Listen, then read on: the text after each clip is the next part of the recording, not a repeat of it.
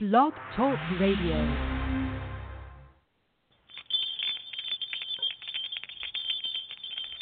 And welcome to Community Garden Revolution. My name is Mary Hukill, and we're so glad that uh, you're here this week. There's a lot popping going on. Uh, it's the uh, change of the seasons from the fall to the winter. We'll soon be doing our uh, clocks, turning them back, and uh, be able to uh, jump into winter time, I guess. Uh, we still have uh, in the Midwest unseasonably warmer weather. Uh, it's starting to get cool in the evenings, but um, it has been a different kind of year, hasn't it? I mean, different. And our thoughts and prayers, of course, to uh, anybody that's affected uh, of the different hurricanes that have happened recently.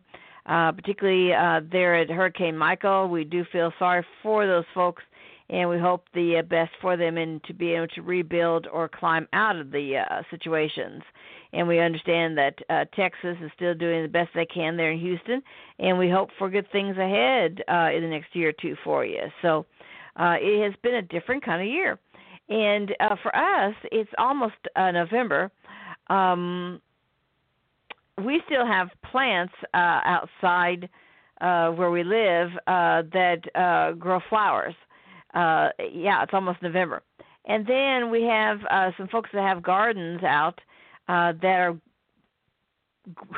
going and growing very green leaves. I mean very plentiful looking very healthy looking um just unbelievable. And then we have other places where the uh the farmers like when they grow their um corn soybeans what we have a lot down here uh they uh have done those fields and uh, it's a totally different picture than what it is when you're growing some of the uh, uh, food items.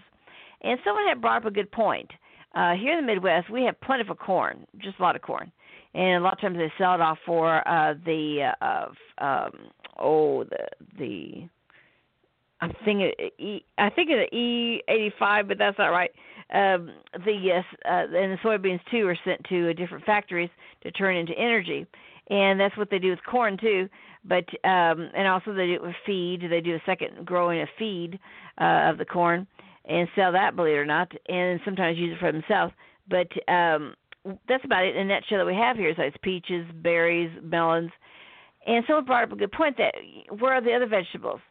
Even though we take it for granted. We grow vegetables and other people you know grow some vegetables too. It's a good point. I mean, we could grow some more vegetables or whatever, but in this area in the Midwest, it's mainly corn and soybeans. So uh, very interesting. That's why this area of the nation, even though we're plentiful in corn, we have a high propensity for people to be uh, hungry or go uh, hungry, be obese and whatever, because really they're just tuned into a certain group of food and that's it. Didn't think about that one, did I? No, I didn't. I guess you didn't either. So uh, we're gonna have to see how we can get some more uh, community gardens started, so we can get some more food in their minds versus just corn can't eat those soybeans, I don't think, but but uh, we need to think about uh, you know other fruits and vegetables. Uh, now we take it with a grain of salt because we always look for the seasons for the different vegetables and fruits, you know, to appear that kind of thing. But um, very interesting on that concept or that thought why the Midwest, even though we're plentiful, I we really are plentiful on corn. Um, why uh, there are some other issues. Uh, you wouldn't think so, but uh, yeah, it's true. But but anyway, we've got flowers still that we can put inside the bathroom because we can cut them and then uh, make a small bouquet. We can't make a whole big one like we did during the summer, but we can make a small one. So uh, we're still growing. I was going to take out uh, some stuff. Um, oh, not quite a month ago, but a few weeks ago, and decided no, the leaves are so green. I'm going to keep it on for a little while longer.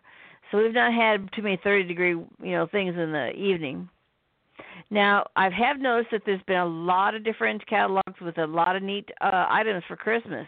And this is a good time to think about that, folks, because if you've got somebody that's in the gardening or wants to start a garden uh, or even dabble there at home, uh, this is the time to think about those Christmas gifts that could be good for folks. And you see sales going on every so often in these catalogs. So, uh, whatever catalogs that you get, uh, you might want to keep in mind that this is a wonderful opportunity uh, to be able to buy those uh, presents for folks. That could be gloves. That could be uh, any kind of uh, pruning uh, scissors. Uh, that could be any kind of uh, uh, hats. It could be any kind of fertilizer. Yes, we've done that ahead of time where we get our um dirt ahead of time, two three bags ahead of time on some stuff and and keep it over the winter time. We've done that many times. And uh, then of course we also like our uh, oh pesticides stuff not pesticides um oh what do you call them the wasp spray. Yeah the wasp spray duh uh we'd like to get a lot of that in line. And then of course our Miracle-Gro we like Miracle-Gro. Some people don't like it because they don't feel like it's be natural. Well we've used that for a decade so i don't know. But um and then um let's see what else do we get? Uh we always make sure we have enough gloves. Um you might want to look at some of the places that have sales on gloves. They do periodically. Uh, and then also we've seen more packaging where it has like uh, 10 or 12 gloves, I think, in a package. We've seen a lot more of that happening. I don't know why, but um, so you might want to think that one through. We do that with uh, small towels that we can use every so often, uh, and they make a real quick cleanup kind of thing, and then just throw in the washer. But um, yeah, this is the season to really watch for those uh, sale items because they'll make great gifts for someone or for yourself next spring, and you don't pay as much as you do next spring because you know spring fall they're going to charge uh, as much as they can. So look on those different uh, things we tell we tell people. Uh, Ames shovels is excellent. The Garden Tower Project folks is excellent. Um, let's see here. You've got proven winners. They have wonderful wonderful plants all the time. Um, heavensharvest.com if you want to go there to get some heirloom vegetable seeds and the seed kits. Um, and then we've got uh, Baker Creek Heirloom uh, folks that uh, they're getting ready to get their um, catalog ready, and uh, Kitazawa, uh, who also does Asian uh, seeds. Uh, they're from California, Oakdale, California, I believe is what, where it is. And um, uh, then Annie's Heirloom uh, Seeds also uh, the young uh, seeds folks. Uh, then you've got, of course, the ones that take care of the White House, uh, the Burpee Seed people. Um, and thank you for their donation to keep a, a garden there at the White House. Um, there's just a lot of ideas out there, so uh, do keep aware that hey, this is a good time when the pricing may be pretty darn good. So we're going to be back in a second. This Community Garden Revolution. My name is Mary Hukill. We'll be right back on the other side. Thank you.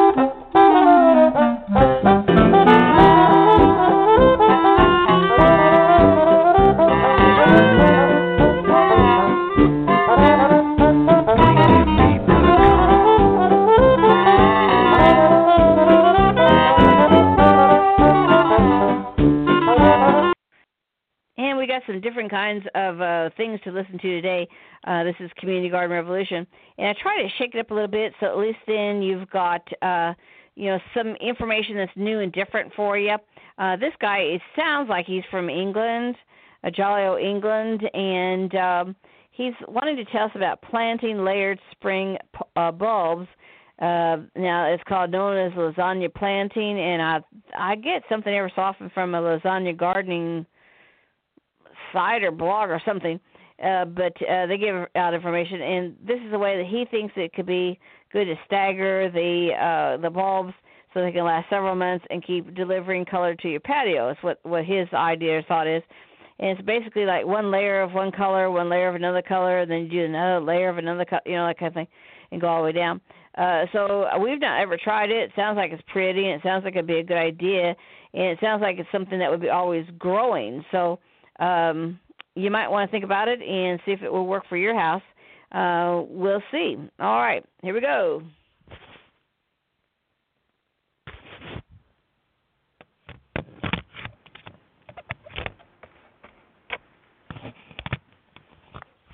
Hmm. Well, darn, darn, darn, I got something wrong on the the mechanical part. So hold one second here. So, so basically, in a nutshell, some of the uh, cities they've got farmers markets. Just a reminder, uh, some people's farmers markets uh, may be closing, uh, but do remember that some cities also have winter uh, farmers markets. You might want to check that out because uh, those are great options for folks uh, to enjoy all kinds of different products that are handmade, done. And farmers markets are great for uh, farmers because it gives them an opportunity to make another income stream uh, that uh, they wouldn't have otherwise. Uh, cuts down on what money they have to pay to the middle person. Um, just like if we had food hubs every so often in America. And I really think that we should have food hubs every so often in America because this really helps the farmers be able to sell to those grocery stores better. Uh, they already have it in, but but uh, some of the larger ones don't do it. I mean, smaller ones don't do it. I'm sorry. And then uh, the um, uh, restaurants it gives them a chance to sell to restaurants in an indirect way, but it's still a way and be able to get income that way. So here we go with how to layer uh, spring flowering bulbs. I apologize. I forgot to take the uh, plug out of it so that I could hear it uh, when I was listening to it myself to check it out. apologize. You're looking out through the window and you think, don't it look boring? There's nothing in. Nothing's growing. Late autumn.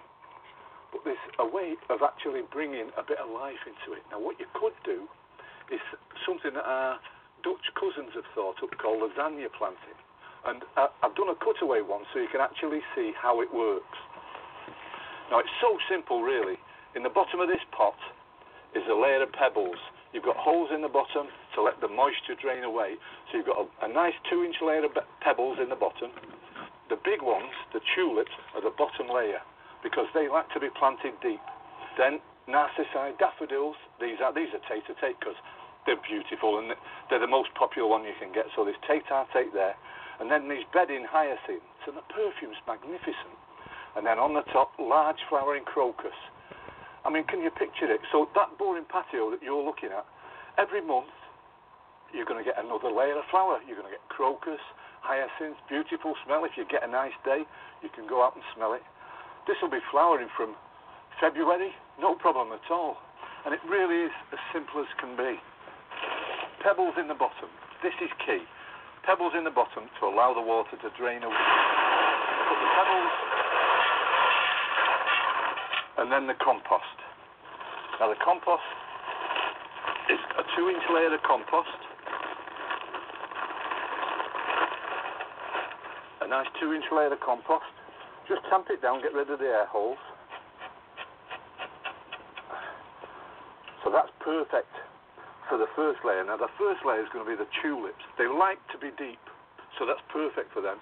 So, a layer of tulips, and I'm going to plant them slightly more apart than you would normally in the border. But bear in mind that these bulbs, which are really good, they're uh, a mixture of colours.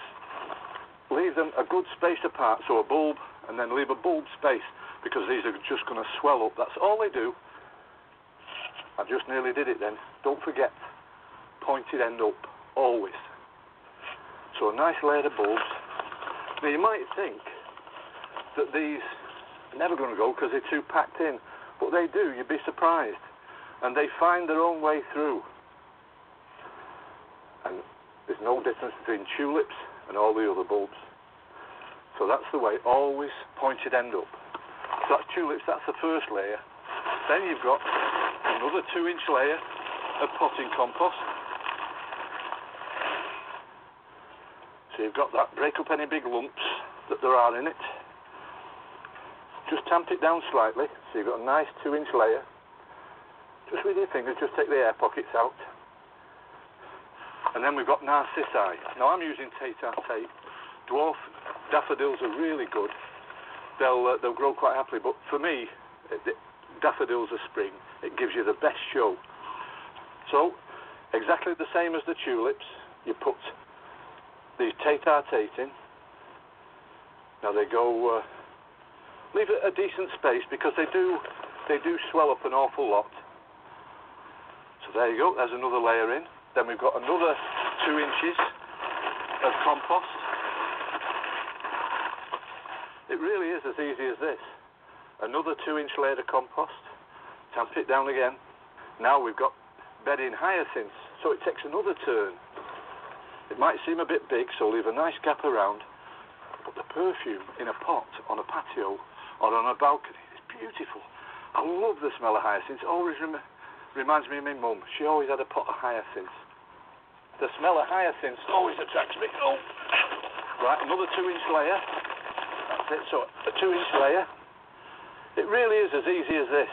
In a matter of minutes, so long as you've got the, your stuff all to hand, in a matter of minutes you can do it. Spread it around, tamp it down with your fingers. It's as easy as that. And the next thing, large flowering crocus. Now these are the same. Now remember, it's quite difficult to see, but pointed side up. If you look carefully, you can see where the roots are coming out of, and the little point, that's where the flower is going to be. These are large flowering, multicoloured. The display from these is going to fill this. It's going to look absolutely beautiful. Now, I put this on the patio, give it a really, really good soak, and then you just leave it alone. It doesn't matter, that'll be perfect. One little trick you could do on this, there's a nice layer of compost there. That's a growing medium. You could put polyanthus, pansies, and you could have instant colour now. Well, here's some pictures of our lasagna planting. I think they turned out quite nicely. And he was showing uh, some different pictures of what he's done. So uh, that sounds kind of interesting. I get something every so often about this lasagna gardening, and they do it with all kinds of different things. Now, I've never tried it, so I don't know. Looks like it would be a good idea. But we've tried wildfires before, and we weren't too successful at that. We uh, threw out I don't know how many how many bags of seeds before, but uh, that's not our forte.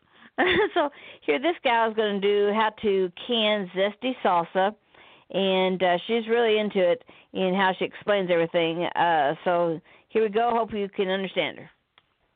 Miss Missy, and today I'm making zesty salsa. And the first thing I did was I quartered my tomatoes and put them in my Roma food strainer. This is a food strainer I bought from Walmart.com. The link will be in the description below if you're interested. I have the salsa screen attached, and I need to have 10 cups of chopped core peeled tomatoes. And this strainer, as you can see with the salsa screen, I'm going to be able to peel, it's going to peel and core my tomatoes for me, and it's going to leave more of a chunky um, texture to the tomatoes versus the tomatoes sauce screen. And this works out really slick. You can do a lot of tomatoes really quick. And I'm using red tomatoes for this recipe. You can use um, any kind of tomato really, it says in the instructions in the book. With the tomatoes, we are also going to be adding one and a quarter cup cider vinegar, three cloves of garlic finely chopped, 2 tablespoons of chopped cilantro, and 1 tablespoon salt. And you're also going to want to add 5 cups of chopped seeded green bell peppers. And I just run my knife around the pepper, and this will allow me to move the membrane um, from the actual pepper in one slice. And then I chop them either into thirds or quarters, and I put them in my food processor and using my food processor to chop up my vegetables. It gives it a nice fine texture and it also speeds up the process because I'm not the best when it comes to using chef knives. You're also going to see in the processor when I use this that it's going to get foamy and that's because of the water um, that comes out of the vegetables. I don't strain this off. I actually pour it into the pot and you'll see that later. I do the same with my onions. I cut them into quarters, and you want two and a half cups chopped, or five cups chopped onions, excuse me. And using a food processor, you want to pulse it, just so that way you make sure you get it the right consistency that you want. As you can see, I kind of chop up the onions pretty fine. And then lastly, I have two and a half cups of chopped seeded chili peppers. I used jalapenos um, you cap them, and then I took and tried to scoop out the seeds in the membrane, and then I put them in the food processor to um, chop them up. And just be careful not to burn your fingers. Um, you can wear rubber gloves, and the smell can knock you out when you open up the lid, so make sure you stand back. So you have the lids and the jars both in the hot water simmering. Make sure they're not boiling, they're staying hot. And then I poured all the ingredients into my pot.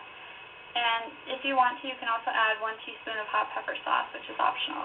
As you can see, it's really foamy, and I again, that's from me using the food processor to chop up my veg. And it looks like it's going to spill over, but it didn't. I was thinking I needed a larger pot than that, but it boiled down and I was fine. So you want to bring it to a rapid boil and let it and light, let it slightly thicken, which takes about 10 minutes. Um, I overcooked mine, so mine was pretty thick by the time I was ready to can it. But I do like thicker salsa, so that wasn't a big issue for me. But it did turn brown in the canner because it was overcooked. So next you're ready to fill up your jars, and I use 8 ounce jars. Uh, it makes eight, 12 8 ounce jars, or you can use 6 pint jars. And you want to fill the jars up so there's a half inch of headspace. And we are going to boil both the 8 ounce jars and the pint jars for 15 minutes in the hot water bath canner. So if you have a combination of pint and 8 ounce, that's fine too. So you want to make sure that you take the headspace amount before, and then you want to make sure you really debubble this because if you don't, you're going to end up with bubbles along the side of the jar. Um, and also you want to make sure that after you debubble that you recheck your headspace and adjust it if necessary. Also, wipe off the rim with a damp paper towel or cloth, and this ensures that your jar will seal properly. If it doesn't seal properly, you have a risk of siphoning, and siphoning, I mean, the food is still edible, but it doesn't look pretty. and then take your rim and make sure that it's on fingertip tight. I like to screw mine down and then give it a nice tug to make sure it's tight. And it goes right into the water bath canner. Make sure that you, after you cook it, you take the lid off, shut the heat off, leave it for five minutes, and then take the jars out, and that will also prevent it from siphoning. Hope you enjoy this recipe. Thanks for watching. Bye. Hi everyone, it's Missy, and today I'm making zesty salsa. it's one of those mechanical oops days. Okay, so now because of the season, I wanted to go ahead and throw in something about making pumpkin puree. I'm not a pumpkin uh fan per se. I mean, as far as the innard stuff, pumpkin bread I can do real well. Pumpkin seeds, and I love to look at the pictures of pumpkins. It's so much fun, and particularly seeing the pumpkins in the fields uh when we go up the highway.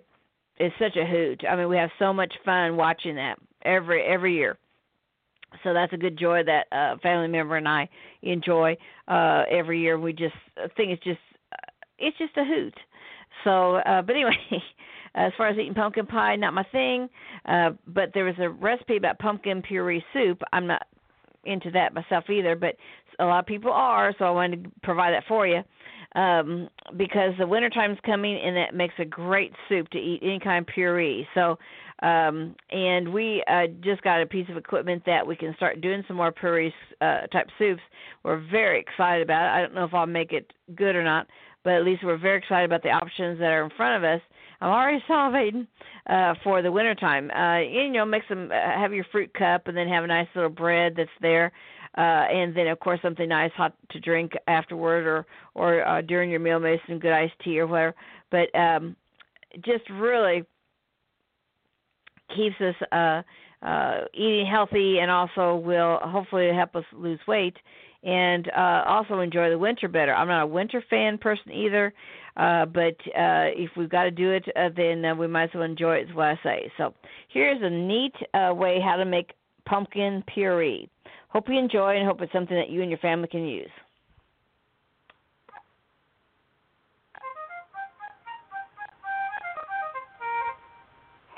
Guys, it's Dani, and today I'm going to show you how to make homemade pumpkin puree.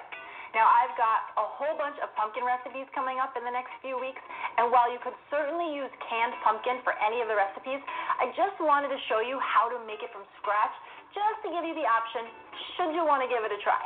The most important thing to keep in mind is that you want to look for a sugar pumpkin just like this one. These guys are small and round and plump, and this is the type of pumpkin that's used for making a pumpkin puree. If you went ahead and bought a big old regular pumpkin that you would buy for, say, Halloween, you're going to end up with very tasteless, tough, stringy pumpkin. So be sure you got yourself a sugar pumpkin working with a pumpkin isn't that much different than working with any other type of winter squash.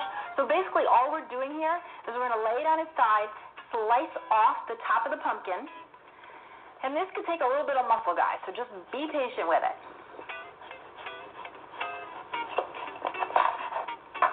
Then lay it cut side down and slice it in half.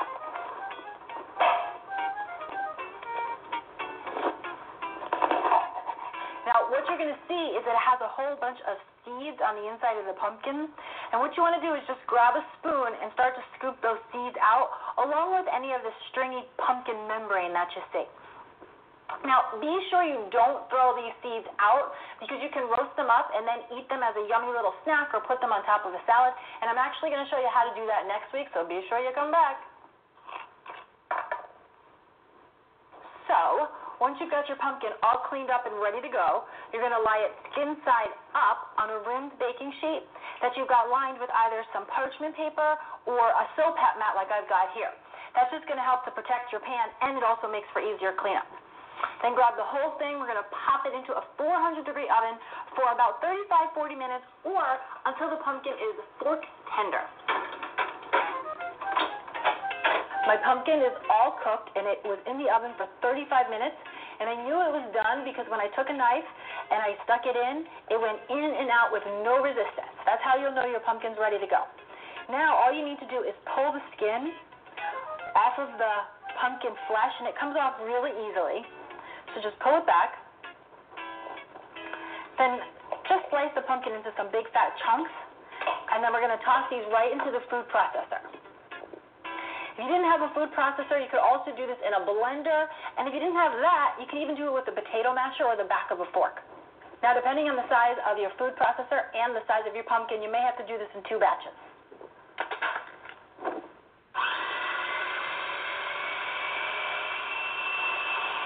And then when it's all done, what you're going to be left with is this nice, rich, creamy, airy, light pumpkin puree.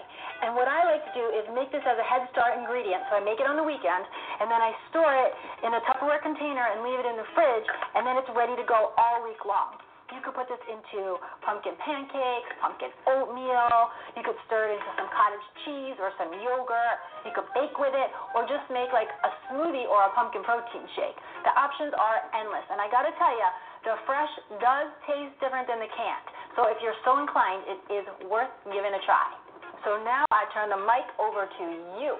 What do you guys like to do with fresh pumpkin puree? Have you ever tried making it before? And if so, how do you use it in your kitchen? I want to hear all about it down in the comments below. And do me a favor, guys. If you like this video, then please take the time to like it, or better yet, subscribe and share it with all your friends. This way we can keep making more videos that we get to share with you. For more simple and nutritious recipes, tips, and ideas, check out cleananddelicious.com, where you can print all my recipes, save them to your personal recipe box, and subscribe to my newsletter. Thanks so much for watching, guys. I'm Dani Spies, and I'll see you next time with some more clean and deliciousness. clean and deliciousness. I love it. Isn't that awesome? That is so awesome. And we wanted to remind you about the Community Garden Magazine. You can find that at communitygardenmagazine.com. Uh, we're going to uh, have some really neat things that are coming up for Thanksgiving coming up. Uh, for that issue, I'm very excited. Um, it just gives me uh, the opportunity to do something fresh and vibrant for you. So I'm very excited about that a lot. So, all right. Well, we appreciate you uh, coming by today, and uh, it's been a wonderful season so far. Hope you enjoy. And we're getting ready for Christmas ourselves. It's exciting. So I hope you have a great Community Garden Day. And thank you for listening to uh, Community Garden Revolution. My name is Mary Hukill. Have a great Community Garden Day.